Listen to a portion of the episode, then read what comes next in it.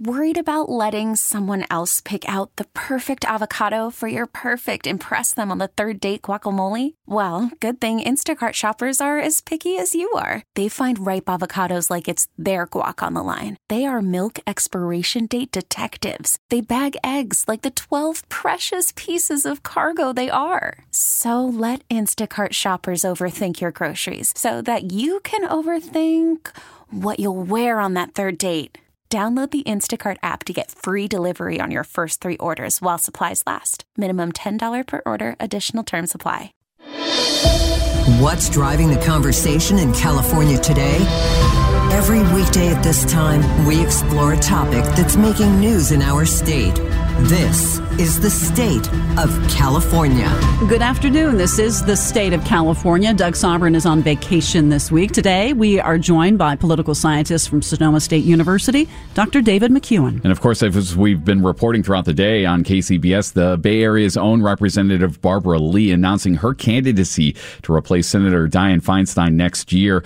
Barbara Lee's announcement joins those of Representatives Katie Porter and Adam Schiff in the Democratic primary race to be held next March. Representative Lee is in her 12th term of office from the uh, 12th Congressional District, a district that includes much of Alameda County and cities such as Oakland, Berkeley, and on down to San Leandro. Now, the Congressional District is also the most Democratic one in the nation.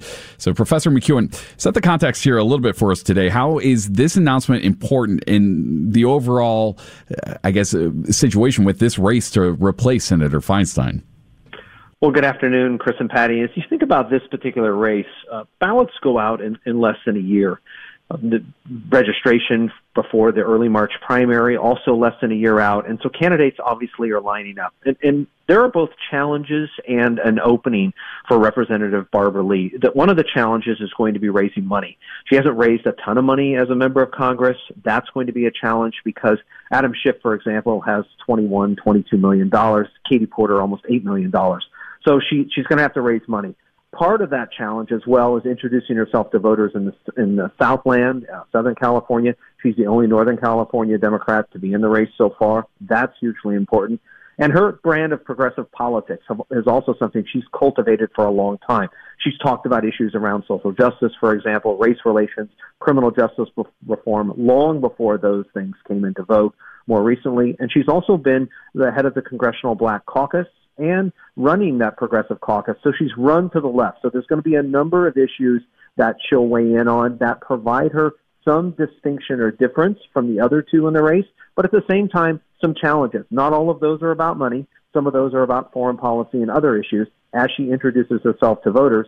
Also, this is an historic announcement. Look, there have been two female African American senators in U.S. history. Carol Moseley Braun, who came in in the year of the woman, 1993, and obviously Kamala Harris. Other than that, there have been no other African American women in the U.S. Senate, and only 11 African Americans overall in the, in the Senate. So in some ways, her even her announcement is historic today.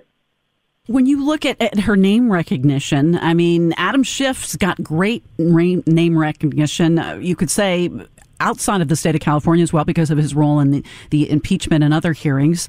Uh, how does Barbara Lee stack up on that front? Yeah, uh, Patti, she, she stacks up for progressives uh, well in that regard. But in terms of kind of threading the needle into a place uh, to moderate California voters that are going to be important, for example, in the general election, that will be important. You're also going to have to advertise to those voters so you make it through the primary season.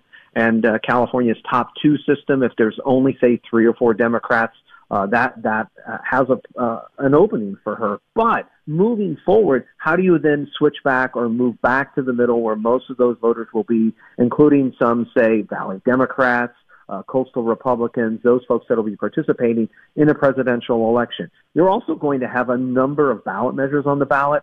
That is going to spin up turnout by five or six points. Uh, the governor's not on the ballot. So as Democrats line up behind candidates, uh, that will be an important element for her appeal.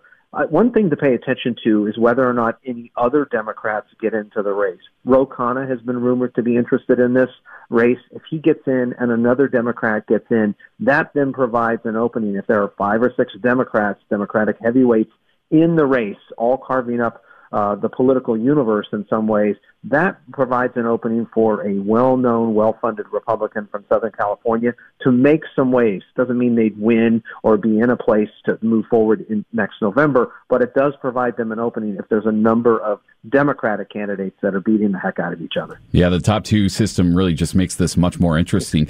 And I saw some analysis talking about um, specifically down in Southern California. Karen Bass is an example here where she was a black woman who wasn't widely recognized until she started to be vetted by Joe Biden as a vice presidential candidate. She leveraged that into a run for the mayorship of uh, of Los Angeles, not with money. I mean, she was well outspent in that race, but by building a coalition on the ground to go out and knock on doors.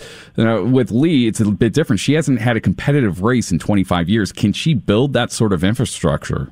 Yeah, I mean, there's a lot of differences there, Kris. I think you're wise to point them out there. One example you know, uh, Karen Bass was uh, California Assembly Speaker, so she was able to build a team that also uh, knew how Sacramento worked, and in addition, uh, was hugely important with all those voters in LA.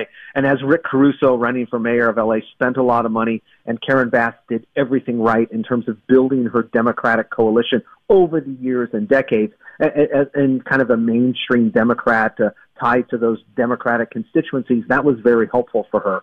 Barbara Lee is a different type of Democrat. She's uh, much more liberal, much more progressive. She's someone who's been anti-war for a long time. Obviously, with the one-year anniversary of what's happening in the war in Ukraine, that is an important element. And senators have to pay very close attention to what's happening with U.S. foreign policy. So when you look at what's happening in North Korea or Iran, or you look at what's happening in the Middle East, let alone what's happening with NATO, Ukraine, and, and Europe, that is a hugely important component of U.S. foreign policy, U.S. security policy.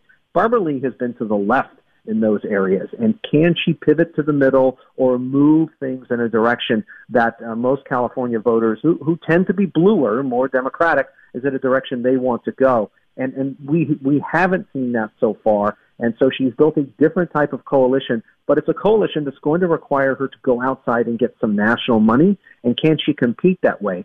You don't want today to be the high water mark of your campaign. You want to want to be scrappy. You want to show yourself as the alternative to an establishment candidate like Adam Schiff, and also to say someone like Katie Porter who can raise a lot of money in her own right. So it should be very interesting, but I don't know that we're done seeing all the candidates, let alone the issues that are going to matter. And also, look, if Dianne Feinstein were to uh, resign or leave office, uh, the governor would be responsible for appointing her replacement. And Barbara Lee was mentioned as a possible replacement before Alex Padilla was in that office. She's 76.